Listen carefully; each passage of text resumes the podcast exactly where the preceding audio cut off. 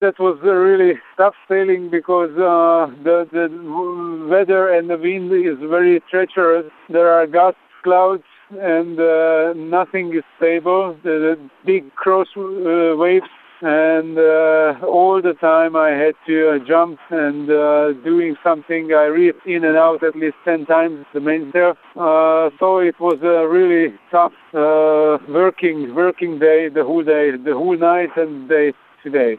This is interesting. It was a real race in between us as long as I had uh, my sails. Uh, but uh, in the last two, three days, we had uh, uh, that kind of running, strong running conditions. So I missed very much my lost A7 Gennaker and uh, Stefan is faster than me so this is not a real race. Uh, when the wind will be uh, different angle or stronger I can be uh, back in the race or just uh, tactically I can race with him uh, by the boat speed I can't. But anyway I'm happy to be as close as, as we are and maybe the future will be more interesting something I hit. I don't know what was that because uh, just broke the backside of the keel. There's a fairing, uh, uh, composite fairing on the on the inox uh, keel blade and uh, all over about uh, three meter long. This fairing uh, has been broken and uh,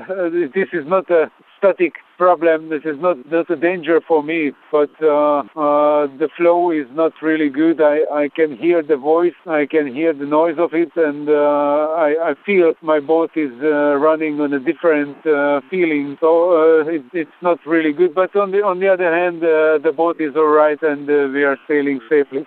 I've got quite a lot of different types, different nations of Liofilus food and uh, uh, wet food, which is in bag. And I can tell you I like much better the bag foods, I mean the wet foods. And uh, last time I just uh, purchased some some bomb bag food, which is a French one. And I can tell you this is the most delicious and uh, the nicest food I ever had. Uh, fortunately, I've got enough and I enjoy it very much. So the food now is uh, really easy and uh, much more delicious than was years ago.